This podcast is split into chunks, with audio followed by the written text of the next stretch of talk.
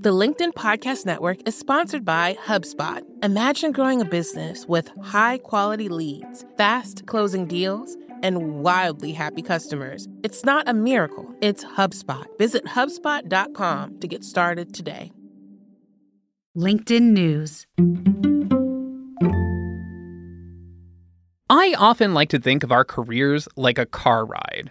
We're all in the driver's seat, steering the vehicle. Our skills are the wheels getting us from place to place. The companies are our destinations. And the gas? Well, I think that's networking. Unfortunately, a lot of us are running low on gas because, well, few people actually like networking. So we're talking all about how to network without feeling slimy or awkward on today's show. From LinkedIn News, this is Get Hired, a podcast for the ups and downs and the ever-changing landscape of our professional lives. I'm Andrew Seaman, LinkedIn's managing editor for jobs and career development. Okay, I hate to start the show with an unfortunate truth, but there isn't a single magic bullet that will land you your next job. Your skills, a good resume, a solid LinkedIn profile, they're all bits and pieces that increase your odds of a successful job search and career. One of the biggest variables in that equation, though, in my opinion, is networking. I know, if you're anything like most people I know, you hate networking. Seriously, you are not alone. However, our guest today is not one of those people. In fact, she's powered her entire career through networking. Her name is Elise Powers, and she's the founder of Eleview Consulting and is an expert on building and strengthening bonds. In addition to joining me today on this podcast, Elise will join my LinkedIn News colleague, Brandi Fowler, on Monday, March twentieth at noon Eastern Time on Get Hired Live. They'll go deeper into this topic and answer your questions. You can find the R S V P link for Get Hired Live in the show notes. Now, back to today's conversation with Elise. My first question, why do so many of us have a tough time wanting to network? So there's research that came out of Harvard that found that when people think about networking, they develop a sudden affinity for personal cleansing products like toothpaste and hand sanitizer. The reason for that is it makes us feel dirty and slimy because a lot of people perceive networking to be getting something from someone else, being a user of sorts. And it's actually the total opposite of that. It's a long-term relationship where trust is built over time and you're really focused on adding value to other people. So I think people recoil and feel kind of this pit in their stomach when this topic comes up because they're thinking about it the wrong way. I think that's really fair because in high school and college, networking was one of those things that, you're right, it did seem slimy and just unsavory. You know, can you tell me a little bit about your background and how you've become a sort of proponent of networking? Absolutely. It actually goes back to my college days where I was in this prestigious business fraternity with all of these really remarkable, impressive students. I was a freshman and I was shocked when I learned that a lot of them were having trouble finding full-time jobs after graduation.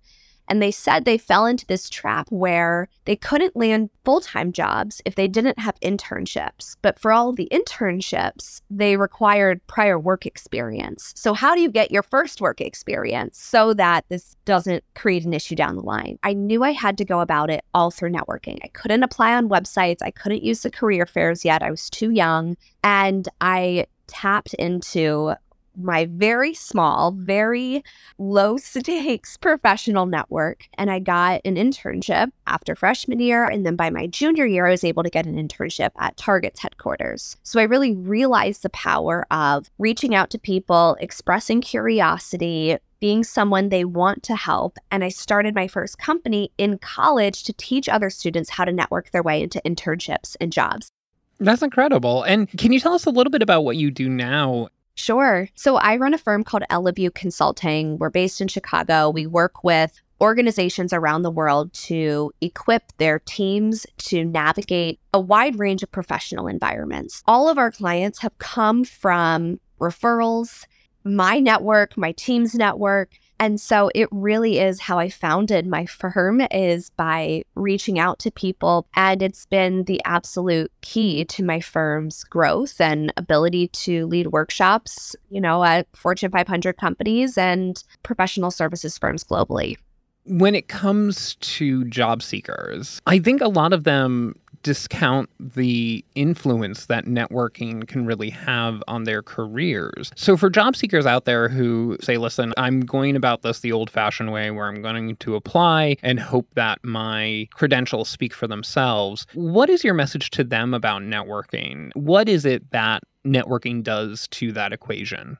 It speeds up the timeline in a lot of instances for job seekers. So it's not that you can't apply online and use the traditional pathways. It's that we want a multi-pronged approach. We want to invest in a few different ways that might land us a job. So I would say keep applying online and spend equally as much time, if not more, reaching out to your network. And the number one pushback I get to that statement is, but I don't have a network. And every single person does, whether you think of them as in your network or not. Your network is anyone who you have interacted with and have stayed in touch with in the last few years. I'm using really broad terms here. So think about people you went to college with, people who you grew up with, former colleagues, current colleagues, those who managed you when you were an intern ten years ago. Those are the people you want to get back in touch with. And the biggest mistake people make when getting back in touch is they ask for a job right out of the gate. And that is a little bit off-putting, especially if you haven't talked to someone in a while. So rather than just say, hey, I'm on the job search, can you help me get a job at your company? A far more effective approach is, I'm interested in you. It looks like you've worked at Pepsi for three years now. It's an organization I've really been interested in. Do you have fifteen minutes for me to get your thoughts on what it's been like to work there, what the culture is like? So you position it that way, and it's a form of flattery because you realize everyone loves to talk about themselves. So you're giving them this forum to talk about themselves, which almost every human being loves. And then you say, everything you've said has reinforced my interest in working at X Y Z company. What would be your advice for me? Any thoughts on how I might be able to position myself for an opportunity? So by asking it that way, you are signaling I want a job here without making them feel really uncomfortable. And you are encouraging them to think about how they might be able to help you get to that next step. And I think something that I always tell people in those situations too, when they're reaching out or they're trying to reestablish connections, is to always lead with being genuine. Because I think so many people, and this happens to me quite a bit, where someone will send me a message or an email, and it's a very broad ask where they say, hey, can I just talk to you for a little while about what X, Y, and Z is? And then about fifteen minutes after the conversation is done, or even before we're off the call, they'll say, hey, I think I would love to join your team. Do you have any positions or anything like that? And it just taints the whole conversation. So I always remind people to be genuine in your curiosity. So you need to give a reason why you're reaching out to them specifically and what you hope to get out of the conversation. And those are really informational interviews that people hear about. It's really about going in and asking specific questions about something that you're genuinely curious about. Yeah, definitely.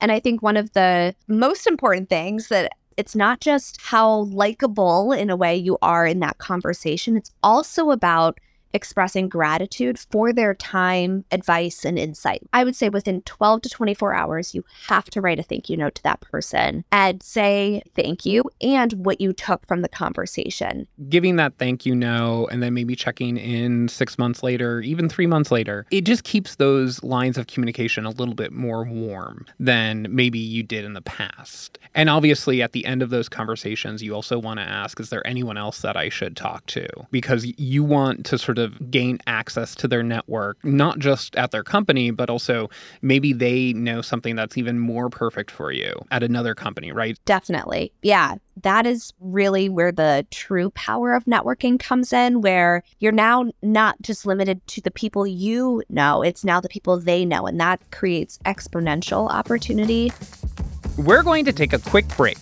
When we get back, Elise talks about how to build connections with strangers.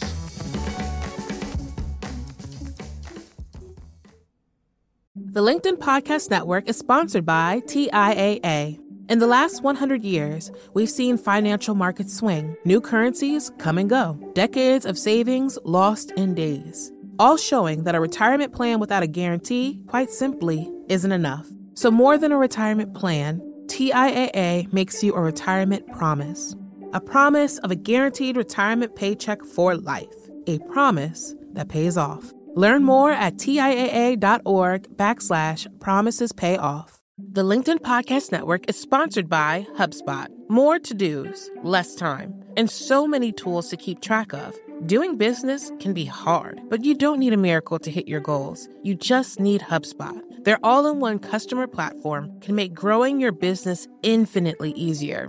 Imagine this: higher quality leads, fast closing deals, wildly happy customers, and more benchmark-breaking quarters. It's not a miracle, it's HubSpot. Visit HubSpot dot com to get started today. And we're back talking about networking to propel your job search and career forward. We've talked about reigniting existing connections. Now, here's Eleview Consulting's founder, Elise Powers, on reaching out to strangers who you want to add to your professional network. The goal is for it to not feel like you are strangers. So what I would say is, let's say someone's dying to talk to you, Andrew. Follow Andrew on LinkedIn. He posts regularly. He has really interesting things to say. Like his posts, comment on his posts, engage with him. And then you're investing time, let's say over the course of a month or two months or something like that. And then reach out to Andrew so that you don't seem completely random. So I would say invest a little bit of time up front, and it's going to really increase the likelihood that someone's going to be receptive to talking with you. Timing is important, right? You shouldn't ask for too much, right? Definitely. Yeah. And, you know, leave them wanting more. So schedule fifteen minutes or twenty minutes, and then make it such an engaging conversation that they say, you know, why don't we continue this next week? Let's add another half hour to the calendar. It's not a one and done if you do it right. And then the other thing I would add is, when suggesting times to meet, one of my pet peeves is when I get a LinkedIn message from someone and they say, "Hi, Elise, can you speak with me at nine a.m. Central Time tomorrow morning?" And I go, excuse me? It comes off as very presumptuous and aggressive to say, I am asking for your time and I want it to be on my schedule immediately. I've had people who have sent me meeting requests, calendar reserves as their first message. And, ah. you know, rarely does that work out. The other part of this is, you know, how do you keep those connections warm and alive? So part of this is, we only have so much time and so much energy to invest in relationships. So you do have to evaluate, do I want to maintain a relationship with this person? For those who you do think it's worthwhile, you have to be methodical about staying in touch. And I recommend at least three touch points per year. I find that if you don't hold yourself accountable and come up with some sort of system to stay on top of your network, it just won't happen. And then it becomes a little uncomfortable to be reaching out just when you need something a couple years after last speaking with them. So you can go as low tech as an Excel spreadsheet where you write down the people you've met, you want to stay in touch with, maybe even proactively set a follow-up date. Uh, you can go high tech and use a system like HubSpot or Asana. They're free. They're great. And really, a touch point every four months or so. It doesn't have to be going out to lunch for two hours. It can be sending them a note, an interesting article that you read. Try to find ways to add value like that. Maybe it's even an introduction to someone you've met recently. You think they have something in common, but you just want to stay top of mind. I think that is such a smart idea. I remember an internship that I had many years ago, and the one person who was a manager there, we used to joke about this internship manager that I had that was quite well known, and I saw they popped up in the news, so it gave me that excuse to sort of send them an email and say, hey, I was thinking about you the other day because I saw on the news this person, you know, popped up, and I just, I realized that we hadn't chatted in a while, so I just wanted to say hi. And we had a great back and forth. It was just enough to sort of say like, hey, I'm thinking of you, and I'm not asking anything of you, but I hope you're well. Absolutely. And when you really just make an effort to get to know someone, to understand what's important to them,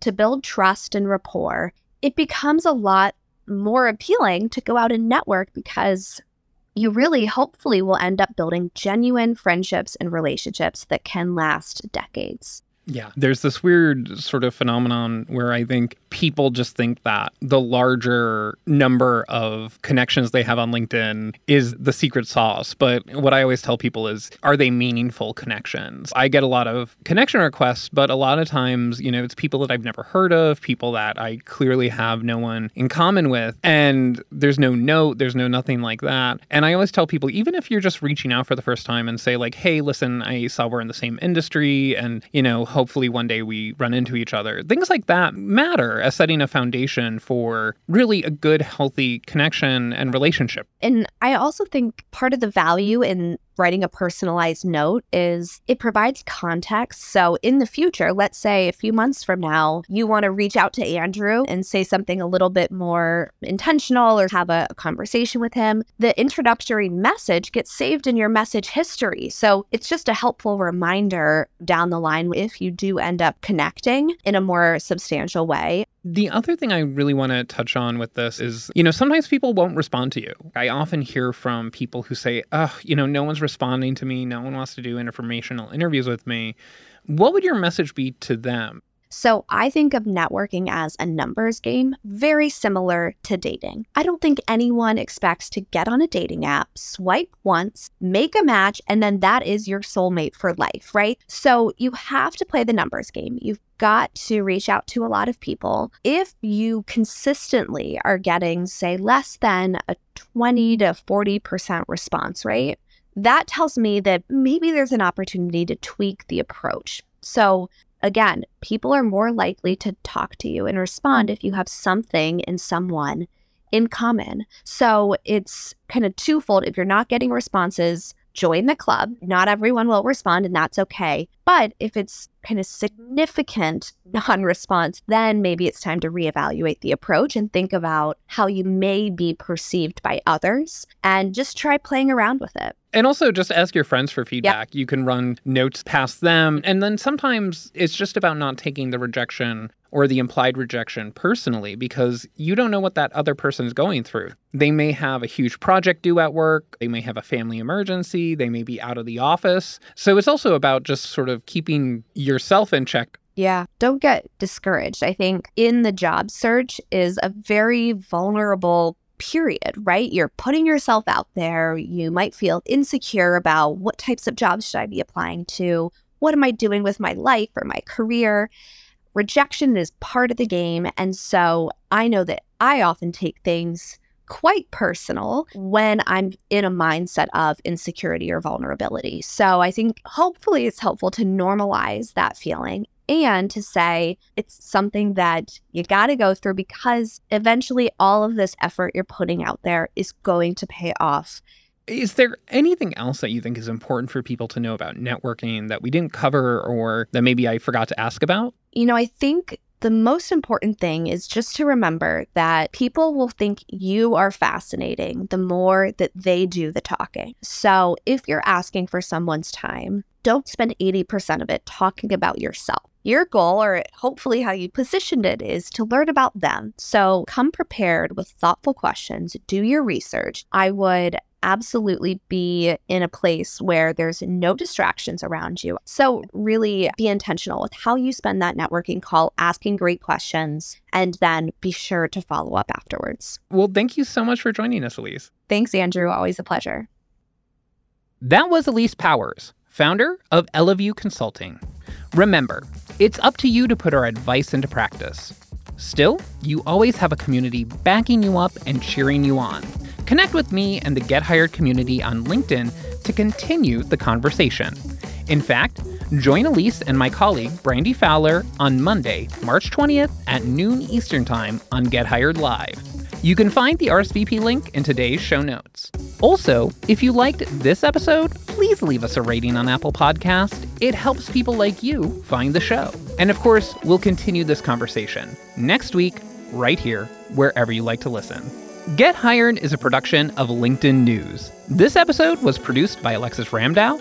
Lolia Briggs is our associate producer. Asaf Gidron engineered our show. Joda Georgi mixed our show. Dave Pond is head of news production. Enrique Montalvo is our executive producer. Courtney Coop is head of original programming. Dan Roth is the editor-in-chief of LinkedIn. And I'm Andrew Seaman. Until next time, stay well and best of luck.